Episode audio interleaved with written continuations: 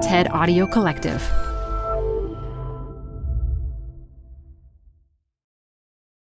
This episode is brought to you by Progressive. Most of you aren't just listening right now. You're driving, cleaning, and even exercising. But what if you could be saving money by switching to Progressive? Drivers who save by switching save nearly $750 on average, and auto customers qualify for an average of seven discounts. Multitask right now. Quote today at progressive.com. Progressive Casualty Insurance Company and Affiliates. National average 12 month savings of $744 by new customers surveyed who saved with Progressive between June 2022 and May 2023. Potential savings will vary. Discounts not available in all states and situations. You're growing a business and you can't afford to slow down. If anything, you could probably use a few more hours in the day. That's why the most successful growing businesses are working together in Slack. Slack is where work happens, with all your people, data, and information in one AI powered place. Start a call instantly in huddles and ditch cumbersome calendar invites. Or build an automation with Workflow Builder to take routine tasks off your plate, no coding required. Grow your business in Slack. Visit slack.com to get started.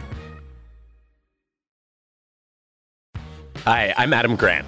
I think about work a lot. That's why I wanted to tell you about Canva Docs, which will help you expertly craft your work communications. They have an AI text generator built in called Magic Write, powered by OpenAI.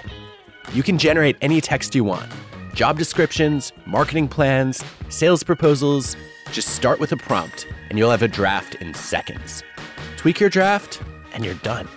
Try Canva Docs with an AI text generator built in at canva.com, designed for work. Got a business problem? There's a TED Talk for that. Stay updated on everything business on TED Business, a podcast hosted by Columbia Business School professor Modupe Akinola. Every week, she'll introduce you to leaders with unique insights on work, answering questions like How do four day work weeks work? Do Will a machine ever take my job? Get some surprising answers on TED Business, wherever you listen to podcasts. Hey everyone, it's Adam Grant. Welcome back to Rethinking, my podcast on the science of what makes us tick. I'm an organizational psychologist, and I'm taking you inside the minds of fascinating people to explore new thoughts and new ways of thinking. My guest today is cognitive neuroscientist Chantel Prat. Her research has won numerous awards and has been funded by the NIH and the Navy. She specializes in making sense of how our brains differ, how we think, and how we learn languages. Her debut book is The Neuroscience of You, which is the smartest and funniest book I've read on the brain. It gave me a bunch of light bulb moments about my brain, so I thought it was time to talk to her about it. I mean, honestly, we could do this podcast just with like me reading your book and laughing out loud at the humor in it.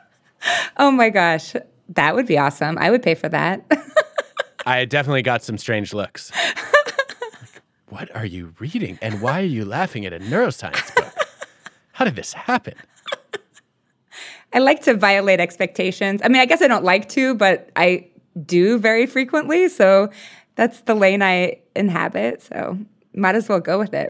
So, how does one become a neuroscientist, a psychologist, and a linguist? Well, I started out with a very specific question, and that is how to understand how brains make people the unique hmm. individuals they are. And that question lives at the intersection between psychology and neuroscience. On average, people who live in neuroscience departments tend to try and understand simpler brains zebrafish, fruit flies, roundworms. And that just wasn't going to do it for me. I mean, those are great and important places to start the people who are studying simpler brains are actually making progress in, in answering questions much quicker than those of us who are trying to understand the insanely complicated human brain. But I don't want to understand how brains work. I want to understand how your brain works. And so, of course, there's a lot of psychology in there because you have to understand what human brains do. And I think I landed on answering questions about language because language is one of the most sophisticated behaviors we can use to reverse engineer a mind. When we're trying to understand this invisible place that is someone else's way of thinking, feeling, we have to depend on the observable behaviors. And language is the most, I think, one of the most specific ways that we can share our inner worlds. And so I started to research how people take away different messages when they read things. And then I started to be interested in how different minds go about mapping meaning onto multiple languages. And now I'm studying how people go about learning to speak to computers and learn programming languages. And there's this intersection in the symbolic ways that we communicate.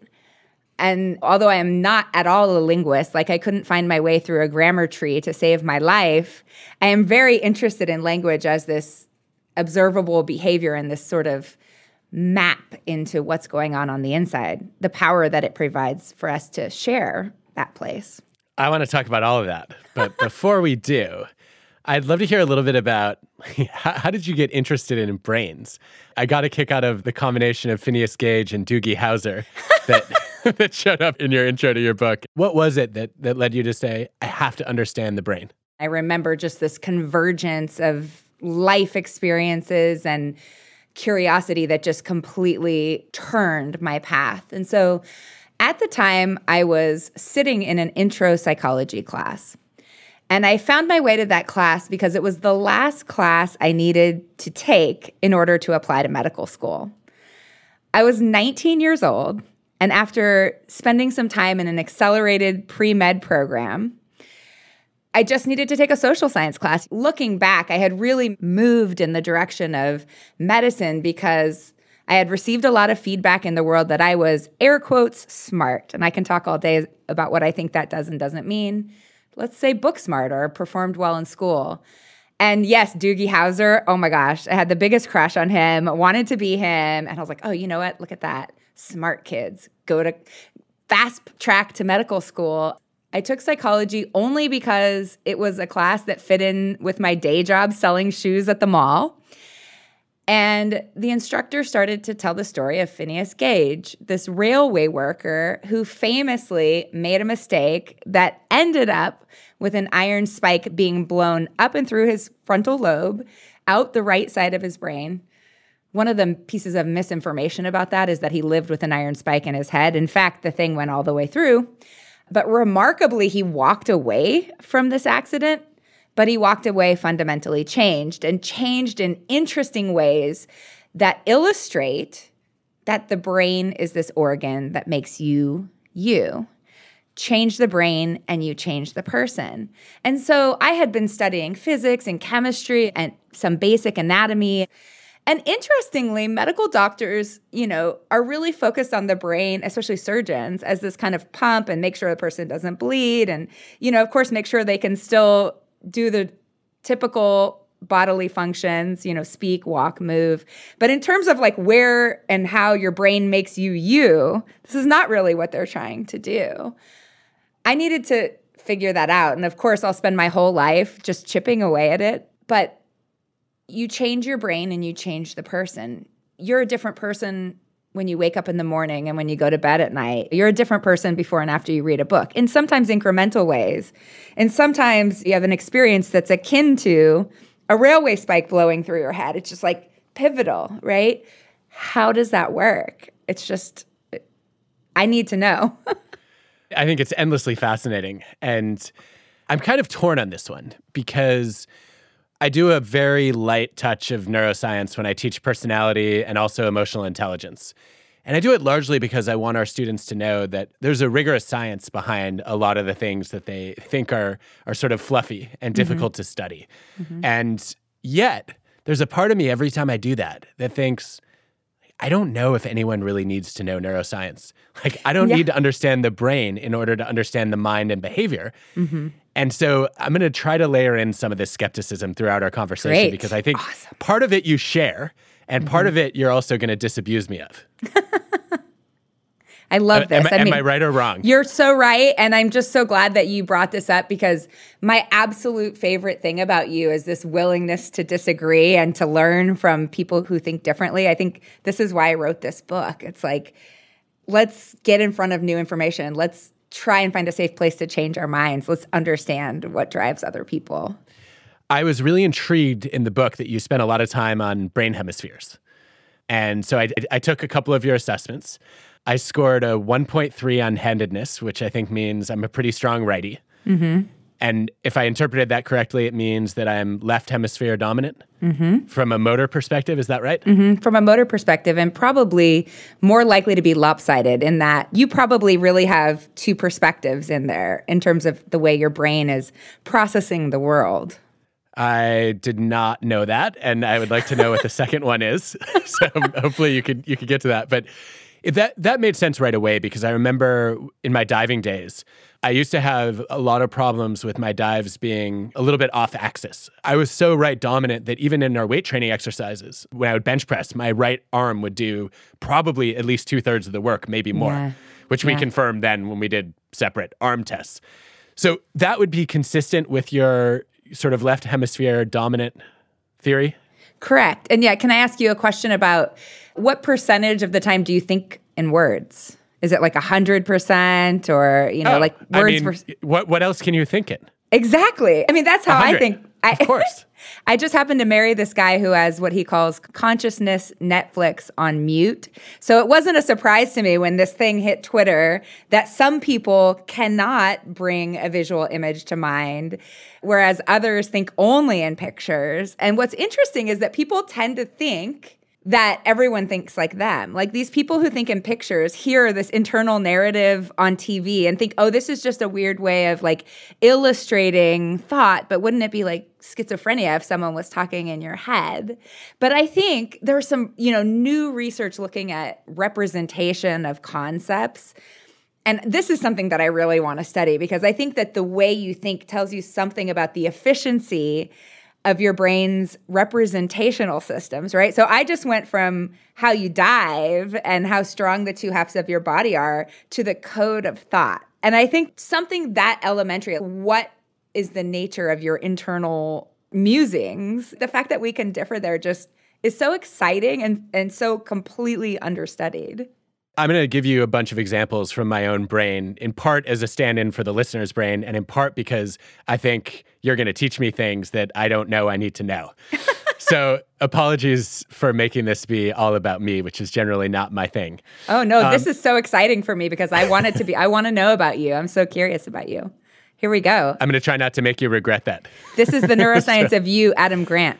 Okay, this is the neuroscience I didn't know. I think entirely in words. Mm-hmm. I can form plenty of mental pictures, right? Visualization is easy, mm-hmm. but I would never visualize a concept unless there was a specific reason to do it. Mm-hmm. And so that still means I'm a verbal thinker, Correct. right? Yeah. Okay. Check. Okay. Just wanted to make sure I was understanding that accurately. Yeah. Something I really struggle at, and I wonder if this is part of why and if you can shed light on it, is what a concept that Oliver Schultheis introduced me to when I was in grad school, which I think he had called referential processing okay. which was the, as I understood it, the ability to translate from the visual system to the verbal system. So if I look at a painting, mm-hmm. I can't say a word about it. Like it's really cool that you could do that, but I'm the opposite of an art critic. Like the, the visuals don't translate into language for me. Even if it's not abstract? The more abstract it is, the harder it is. Yeah. Yeah. But it's incredibly hard for me to describe visuals in words. I, have been told, for example, whenever I write the first draft of something, like, wait, paint the picture. Like, this uh-huh. is too abstract. When my wife asks me what someone looks like, I can't describe any of their features. I, I only see the gestalt. So, what, what's going on in my brain? What I would guess, I think this is fascinating. What I would guess is that this is about the communication between your hemispheres, right? Like you're saying, I can visualize something, but I wouldn't unless I have to.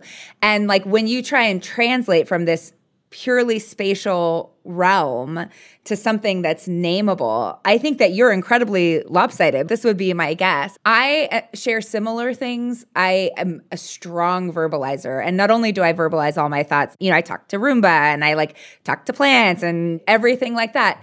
But my brain is so much like using what it knows that it just shovels everything into the verbal system. You were saying, unless you have to, how does your brain know what's going to be specific enough to get that piece of information back out? I have a friend who, I guess, when her son was little, he didn't know the word for ankles and he called them his leg wrists.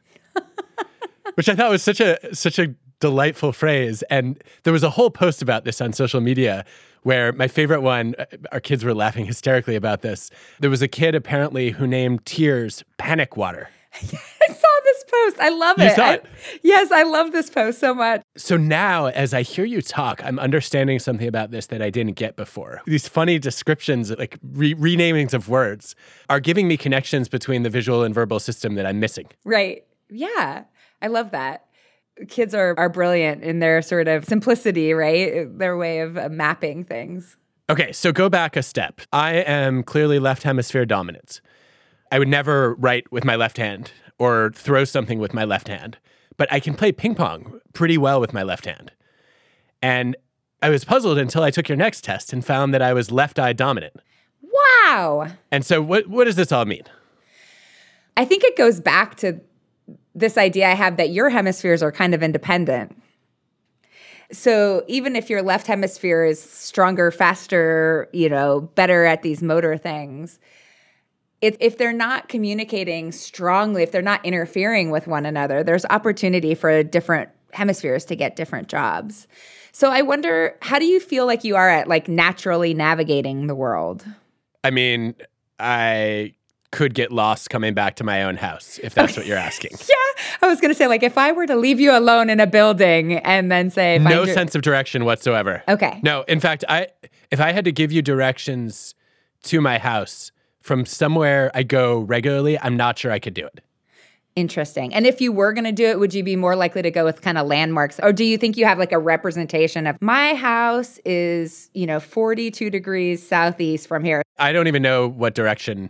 I don't know whether it's north, south, east, or west. I would actually try to pull up a mental image of each street name. Landmarks. And then what direction do I turn when I see that street sign? And then I would be able to reconstruct it, maybe.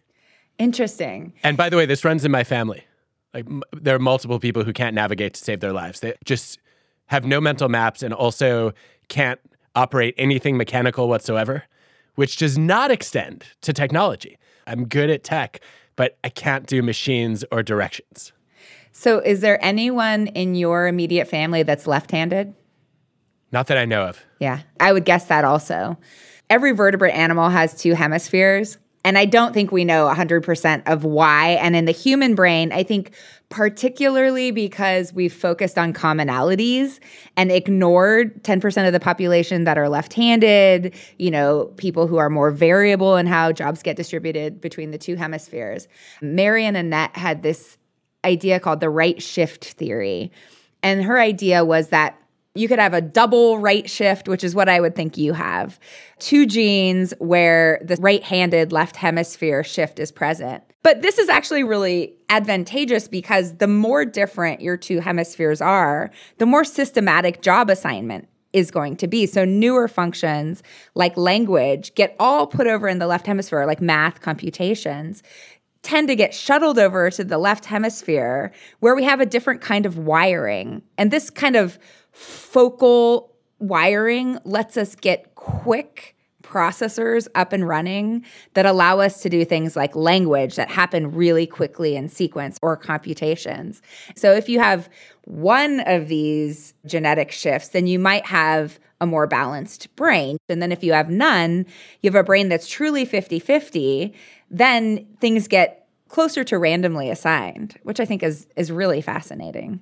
It is. So are you telling me I have an unbalanced brain? Yes. All evidence strongly points in this direction. I, points strongly points in this direction so you don't get lost. I think the hypothesis has been supported many times over. Uh, so, what does this all mean? What are the advantages and disadvantages of being unbalanced in my direction, right? And then the reverse. And then what are the pros and cons of being more balanced, period, or having more connection between the two hemispheres Right. than I do? Yeah. First, I really like the framing. I think if there's one thing that I would love people to take away from my book, it's that different doesn't have to be corresponding to better and worse. There are these design features of brains where a certain brain that's wired in a certain way will be good at something, but it might have an information processing cost in another circumstance. And I feel skeptical or concerned about this sort of trend of biohacking and how do I make myself better and how do I circumvent these limitations in my brain, mostly because I think people are unaware of the reasons that brains work like that. If you could expand your attention and focus on 25 things at once, what would be the consequence of that? In a nutshell, what I believe is happening is that as our brains become more and more lopsided, our assignment of jobs between hemispheres becomes more different and more systematic. If the two hemispheres are sort of equally suited to take on a neural job, then language might wind up in both hemispheres and it might wind up next to spatial navigation. And what happens there is that if a brain area has lots of different jobs, it's not going to become narrowly tuned to any one of those particular jobs. However, having this kind of redundancy in the brain is really excellent because if you only have one part of the brain that can do one job and that part of the brain gets overwhelmed, you don't have what I've called in my research spillover. Like in a lot of left handed people and a lot of people with less experience reading, for instance, the right hemisphere is actively involved in language comprehension. And when things get hard, these people have a whole nother hemisphere that can take on some of the work. Whereas if you've got a very lopsided brain and your brain has really specific fine tuning to the jobs that it does, you might have damage the size of a pencil eraser that leaves you never able to speak again. So, Adam, you should wear a helmet. when doing what? Everything. I mean, you are athletic, so I haven't asked about your level of clumsiness, but certainly when you're out no, navigating t- in the I'm world. really clumsy. I, I spill something at least once a week. Everyone sort of understands that our brains drive our peculiarities, but the only real language we have for this is saying I'm a left brain analytical thinker and a right brain creative thinker, which is not quite right. Why not? That research comes from really fascinating work on corpus callosotomy patients, which are casually known as split brain patients. They're people who have had the connections between their hemispheres severed to control intractable epilepsy. And actually, Mike Gazzaniga, my academic grandpa, he was just kind of curious and playing around with these patients and having conversations with them about the way they explain their behavior. So you were saying there are two perspectives inside of me. I want to know more about that, right? Like thankfully when we have this, you know, corpus callosum, this huge bundle of fast white matter neurons connecting our two hemispheres, we perceive the world as an integrated whole. But there's a lot of independent computation going on. So, in these patients that have had their corpus callosum severed, if you show something to the right visual field and it goes to the left hemisphere, most patients can talk about it because language, speech, is driven by the left hemisphere in most people. So if you say, "What did you see?" they're going to say they saw whatever was shown on the on the right side of the screen. But then if you give their left hand a pencil, the left hand is the way that the right hemisphere can communicate with the world if it can't talk. And ask them to draw something, it's going to draw something different than what they said they just saw. It's going to draw whatever was presented on the left side of the screen. And from that, the idea of an interpreter was born, a left hemisphere interpreter, which has subsequently been followed up by a lot of research looking at how the left hemisphere in most people is interested in causality and sort of how one thing leads to the next, but also using this kind of computation, the left hemisphere is is telling you a story about why you did the things that you did, even a little bit after you've done them. And even though in an intact brain, there's still a huge amount of what drives our behavior that we're not consciously aware of, right? Like all of our implicit biases, all of our instincts, all of our overlearned things are, are influencing much of our behavior. But that interpreter is telling us the same kind of, oh, you did this because this. And this is where the analytical hemisphere was born, but it's eerier than that. Okay, so you just explained why, in addition to wanting to name everything, you and I both love doing experiments. Exactly. Exactly. Causal explanation. We get to interpret. Yes, yes. you might feel resistant or that it's weird that your brain tells you a story. Think about a time where you just wake up in an unfamiliar location and you open your eyes and you can hear the kind of hypothesis testing going on. You can hear your brain going, that's not my house. Where am I? Oh, yeah, I'm in a hotel. I'm on the road. I'm doing this. I think it's in those sleepy moments, you know, where your hemispheres are waking up, you can catch that kind of experimentation happening in your brain. I guess this also sheds some light on why sometimes people find it annoying that I have to analyze the lyric to every song instead of just enjoying the music. Well, I think that that's really cool because one of the things that I think makes you interesting is that you're trying to understand people all the time. Language is this powerful behavioral cue that tells you something about the mind beneath it, right? So, what does it mean? Like, where did the sort of thought zeitgeist that drove this lyric, where was it? What were they trying to communicate? I think that's really cool. Well, you might be the only one from the data that I've, I've gathered anecdotally.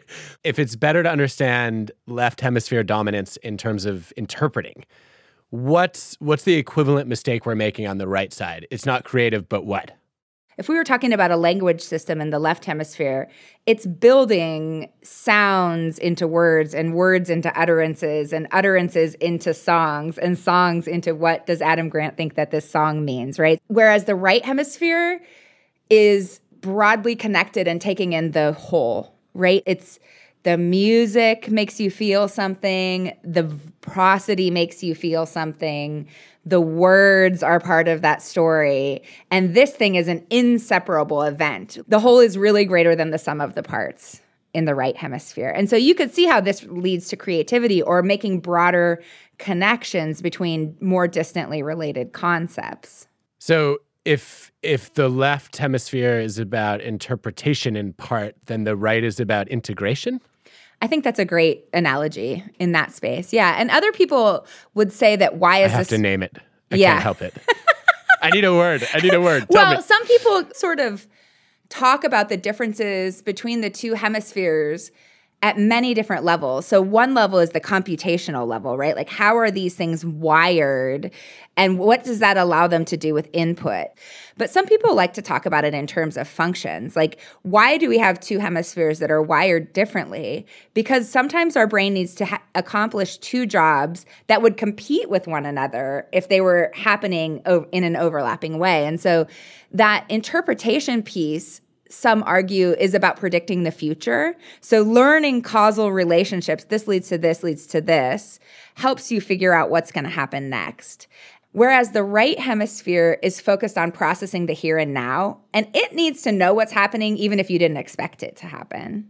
Right? So, you need all of the data, you know, you need the whole picture to understand if there's a tiger coming at you, even if there's nothing in your previous experience to suggest that there could be a tiger. So, this is, I think, another way of talking about why we have these different kinds of computations. And again, then it would be between people, would be to what degree are these things really happening in different hemispheres versus kind of overlapping? Excellent. That is very helpful. Thank you. Support for the show comes from Brooks Running. I'm so excited because I have been a runner, gosh, my entire adult life. And for as long as I can remember, I have run with Brooks running shoes. Now I'm running with a pair of Ghost 16s from Brooks. Incredibly lightweight shoes that have really soft cushioning. It feels just right when I'm hitting my running trail that's just out behind my house. You now can take your daily run in the better than ever Ghost 16. You can visit brooksrunning.com to learn more. Are you up for a lightning round on Oh. neuroscience? Yes. Okay, good. So, basic ground rule is you can only pass once Okay. and no more than a sentence. Oh, gosh. To the extent that you can. Okay.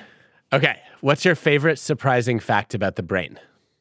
My favorite surprising fact about the brain is that when you feel curious, your brain is squirting out dopamine, which helps it to rewire and learn in the face of what you experience next. Oh, this is a neuroscience explanation of the curiosity gap and how it feels like an itch to scratch. Yes. I like that I said your brain is squirting out dopamine, like your brain is an octopus or something. it's kind of gross, actually. Uh, I was under pressure. I was, was under going to leave it alone. I'm just going to pretend. Yeah, anyway. Okay. What's the neuro myth that we most desperately need to bust? That we only use 10% of our brain and that we can do something, take a pill or, you know, train our brain in a way that's going to make us like Lucy. I mean, doesn't everyone want to be like Scarlett Johansson? But no, we're using all of our brain all the time. You didn't even hesitate on that one. Are there other neuromyths that drive you crazy? They don't drive me crazy, but I think you definitely hear left brain, right brain a lot. And I think that these two things are collaborating much more intimately and importantly than most people think. And also, from what I learned earlier in our conversation, that really leaves out the people who are much more balanced. Correct. Correct. What's one thing we should know about the neuroscience of ADHD? Something I found really interesting in research on ADHD goes back to this laterality thing. And it turns out that some research suggests that people with ADHD are driven more by this right hemisphere that's paying attention to what's going on right now than they are by this left hemisphere that's, among other propositions, predicting the future. So if you ask someone with ADHD to bisect a line, they're on average going to show you that more noticing is driven by the right hemisphere. And oh my goodness, that was not one sentence. That's okay. That was very informative and totally interesting. How about an insight that surprised you or intrigued you about bilingual brains? Bilingual brains really drove home my idea about different not necessarily being better or worse. And there's a huge history of politics that start out with people who are hell bent on convincing others that bilingualism is bad for you and that they lag behind monolingual peers. And this was followed by a wave of all of the ways that bilingualism is is bilingualism really, really good for my brain. The very obvious advantage of being bilingual is that you can talk to twice as many people. You have a behavior that allows you to share your mind with a bigger subset of the population. Bilingual brains are experts at dealing with conflict. They have two different ways of behaving in every situation. And that conflict management in real time shapes their cognition. But they also are slightly slower at making any decision, at using any word, at naming any picture because they have these multiple ways of behaving. So, is that better? Is that worse? I mean, if I were to be able to upload uh, another language into my brain, I would do it 100%. But really, it's just different. The bilingual brain is adapted to exist and behave in multiple environments. Oh, so interesting. We could do a whole episode just on that. Last question What is at least one thing you think I should rethink? Oh my gosh, because you think like I have never heard you say anything that I disagreed with, which is kind of spooky. That's extremely disappointing. I know. I thought you had better judgment than that and you were a more adept critical thinker. So what I wanted to say was, you know, this whole idea of rooting for the underdog, but you know, I, I loved that conversation with Malcolm Gladwell about rooting for the underdog. And I thought it was really interesting because to me, Malcolm was focused on you cannot root for the underdog because if if the underdog wins, losing will be so much more painful for the favorite. He was really focused on what happens when you lose. And you like me were really focused on what happens if you win. But eh, you know but winning for the favorite is like no big deal. This is what their brain and everyone else's brain expects. And if the underdog wins it's like blah you know like dopamine surprise. Um but i think the same as you I guess I would just say we could oh, rethink oh, no. that that tells us something about which scenario we're focused on the surprise win or the surprise loss. Oh, yeah. I mean, I, I don't care about the surprise at all. I just care about more people having a chance to win. I love that. the winner already that. got the dopamine. Go home. Exactly. You, you, had your chance. Exactly. Access to dopamine. I'm curious about the value of describing in terms of underlying neurological tendencies mm-hmm. as opposed to the more familiar personality patterns. Why do we need the neurotransmitters? I think your question is really valid in terms of like what does neuroscience add to behavior because sometimes you see this kind of what I've called and others have called neuroseduction approach where somebody goes, I can prove that this pattern of behavior is real and valid because your brain makes you do it. And this is just garbage because your brain makes you do everything. And if there's like a very obvious set of behaviors in the world, adding a neuroscientific explanation, I think adds nothing. So I'm just going to validate that that belief because I I hold it as well. However, we're really complicated beings, right? And I think that there are multiple axes of being, this sort of, you know, not only dopamine, not only serotonin, but how they look in combination with one another that can lead to the same kind of behavior. For instance, I might be unmotivated to go looking for rewards because I don't have a lot of dopamine communication happening in my brain. Like, I don't get a big boost in response to something unexpectedly good, which would be like, meh, you know, like I don't feel pleasure. I don't, you know, I'm not seeking these things. Or I might not be motivated to go looking for things because my serotonin might be high. Serotonin is a thing that actually quiets dopamine, it tells you you've had enough. And so if you're trying to treat an individual who's having some kind of dysfunctioning mood, some, something that's getting in the way of their motivation, you need to really understand where they're at in this kind of balance between dopamine and serotonin. This is a, an effective example, but for me, I study less effective things like how somebody reads a sentence or why somebody might find programming difficult.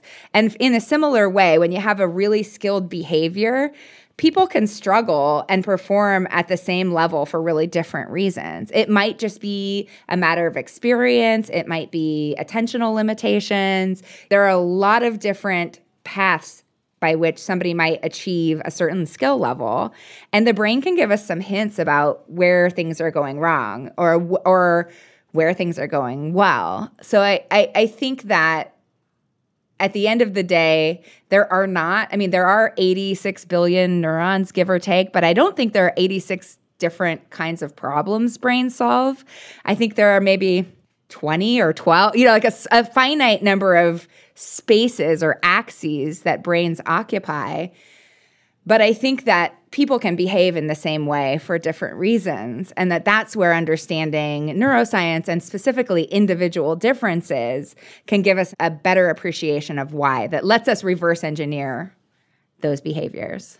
So it sounds like you're saying neuroscience helps us make sense of equifinality and that when it comes to behavior, there are many different paths to the same end. And the better we understand the brain, the better we can make sense of which path I might be following to a certain behavior that might be different from yours. Exactly. In fact, I think that this is one of the things that goes wrong when we're trying to connect with someone whose brains don't work like ours. Social neuroscience is showing us more and more convincingly that brains of a feather flock together and that people wind up hanging out with other people whose brains not only respond to the external world in the same way that theirs do, but that whose brains have these kind of intrinsic connectivity patterns that mimic one another intrinsic connectivity patterns that are driven by similar experiences that, you know, then cause a person to interpret the world in a similar way. And I think because at the end of the day, when we're trying to reverse engineer someone else, we have more data about ourselves than we do about anything else, right? So the easiest thing to do is say, like, well, Adam said this. And if I said that, I would be thinking, feeling these things, or this would be, you know, the state that drives that. And and then I would interpret your message correctly. But if you said something and your brain doesn't work like mine and the path, you know, the sort of drivers that got you there are different, then we're to we're to be misaligned and we're to get it wrong more often. How do you use this in your marriage and in your collaborations? That's such a good Oh my gosh, it's such a good question because what that question uncovers is the difference between knowing something and putting it into action and feeling. So I wait. even neuroscientists have knowing doing gaps. Oh yes. Dope. Oh yes. I still feel right. Don't get me wrong. Like I still feel correct. I love this quote. It's a quote that I will always ascribe to Ted Lasso because he ascribes it to Walt Whitman. And it turns out Walt Whitman didn't say this be curious, not judgmental. The more out of sync my husband and I are, the more I can be like, what? you know, like, how do you work? You know, like, that's wild and interesting with my students. It's so clear that a one size fits all approach to mentoring does not work. I tell them, I am working to earn your trust. I am going to get things wrong. And I want feedback about that because at the end of the day, I think trust is what's really missing in these how to understand people who work differently. Like we have to have a foundation of trust where we can make mistakes and get feedback. You know, you could think of all of your relationships as these longitudinal experiments, right? And that's a really good model of how different brains work and how to communicate through those differences. One of the things I like about teaching personality is that nobody chooses their traits, right? I didn't decide that I was going to be an introvert, right? Or that I was going to have a tendency to be highly agreeable. And I think when you bring in the neuroscience, it it pushes that a step further to say you obviously have choices about how you express your your personality traits, right? I don't choose anything about my neurons, mm-hmm. and that makes it easier to empathize, doesn't it? Yes, it raises the question: if I take my introverted brain out and act like an extrovert, am I going to have the same experience? It if it walks like a duck and quacks like a duck, is it a duck? Like no, not really, right? So I also think that finding your lane with your brain, we can absolutely grow and everything. But I hope that there's some kind of self appreciation that comes when you say, like, oh my gosh, like my brain literally makes different decisions than this other person's brain, or my brain has a different value set, or it has different fundamental ways of communicating under stress than another brain does. And again, knowing better doesn't necessarily translate into doing better, but appreciating the sort of costs and benefits in these spaces that brains take, I think is really important. I think we're becoming increasingly aware that having different perspectives, having diverse perspectives at the decision making table is valuable and important. But yet, we still feel more comfortable with another brain that makes the same decisions that we do. And so I like to think about you know, what would happen if I was in a group of six Chantels? At the end of the day, this is just more mouths to feed, right? It's just a bigger body, a bigger brain with more mouths to feed. But if I was in a t- in a room with six people whose brains work differently, the collective problem solving there is actually much more advantageous, right? We want all of these different brains in our collective problem solving space. And so the the work to be done is like how do we understand and appreciate them? We've talked a bunch about language and words and how much you and I both like them. One of my favorite studies of yours was about the predictors of how quickly people learn to code.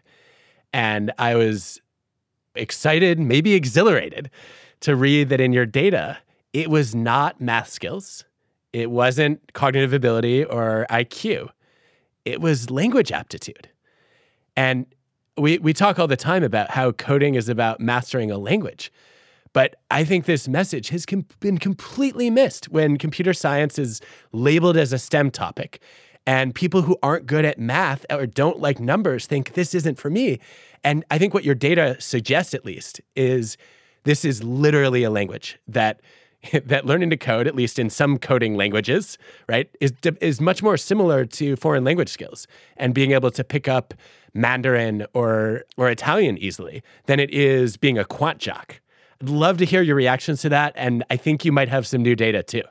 I do, yeah. So this is exactly why I embarked in this new area of research because there's a lot of beliefs about what makes someone good at coding that are just intertwined with the environments in which coding has been traditionally taught in engineering departments. Like it's it's grown so much out of this niche area to being something that many different people interact with on a daily basis. And i really think that coding is going to be like literacy of the future. It's going to be a barrier or a supporter and access to all different kinds of jobs and I wanted to make sure that we had the data to back up our superstitions about what makes someone good at coding. Many computer science departments, many of them require linear algebra and so forth and so on as a prerequisite to intro to programming. We were just interested in looking at the predictors of learning to code in Python. These new languages that are gaining popularity really quickly are increasingly beginning to mimic natural languages. At the end of the day, the programming language doesn't exist for the computer. The computer, as you know, does not speak human language. The programming language exists as an interface between the human and the computer. And I think the more successful a programming language is going to be, will be directly related to how much it mimics the way that people think and communicate naturally. So in our lab, we we actually recorded resting state brain activity and we used our previous predictors of what it takes to learn a natural language along with some standardized language aptitude tests.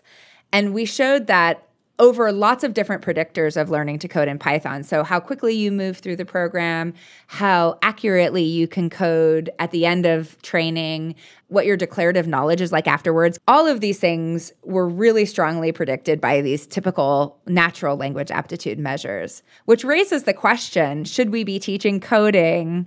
like we teach natural languages? Or at the very least, can we debunk this idea that you have to be good at math to learn a programming language? So fascinating. I mean, the, the idea that schools could allow students to fulfill a foreign language requirement by taking coding. Yeah. It makes so much sense in light of your data. Yes. So tell me tell me about your new evidence then. You have some additional things to say about who finds it easy to learn to code and who doesn't and how we could improve this process. So, hot off the press, not yet published data. We were really interested then in asking the question is this relationship that we found between natural language aptitude and coding is it tied to english? It's worth noting that all of the 20 most popular coding languages are written in english and the instruction that we were using was in english and the language aptitude test that we were using queried specific skill you know some piece of it was like what job does this word do in an english sentence? So we wanted to know is this about English proficiency specifically or about language proficiency more generally. And so now we have tested over 100 participants. They went through twice as much Python training. Half of them were Chinese English bilinguals who spoke Chinese as their native language and English as their second language. And the other half were English monolingual speakers. And what we're finding is really cool. In our Chinese English bilinguals, their Chinese proficiency was the strongest predictor of their ability to produce code. It was stronger than their ability, than their English skills in terms of predicting their ability to create these codes. Whereas debugging relied more heavily on English skills. So you're reading the code, then English becomes more prevalent. There's a lot of rich and nuanced data here, but it turns out that knowing languages in general get you quite a bump in learning programming language. It doesn't have to be that the match between the language you know and the language you're coding in is perfect. This has been so fun. I honestly, I think I've kind of been annoyed by some of the neuroscience that I've read because I feel like it's just kind of adding a layer of biology to things we already know. And what I thought was so powerful about your book is how many new questions it raised for me. And my favorite part of this conversation is you've answered a lot of my questions and you've raised just as many new ones, which is to me at the very heart of the joy of learning. So thank you. Oh my gosh, thank you. And that's the cycle of curiosity, right? The more you know, the more it shines a light on those shadows and those places that you don't know as you move down a pathway I'm so so so happy to have a conversation with you about your brain. This is the probably one of the coolest things that ever happened. Well, we need to make actual cool things happen in your life then. no way. we often talk about the value of being well-rounded. But Chantel's work reminds us that there's also value in being well lopsided. Being balanced mitigates against weaknesses, but the places where you're unbalanced are often where your greatest strengths lie. Rethinking is hosted by me, Adam Grant, and produced by TED with Cosmic Standard. Our team includes Colin Helms, Eliza Smith, Jacob Winik, Michelle Quint, Sammy Case, and Anna Phelan.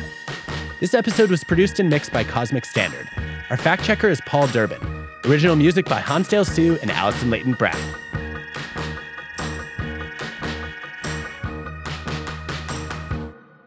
What this means is that if you and I walk out the door, let's say let's say for the sake of argument that you and I love Jason Momoa exactly the same. I mean, this is a hypothetical, but unlikely given how much say. you profess to love him in your book.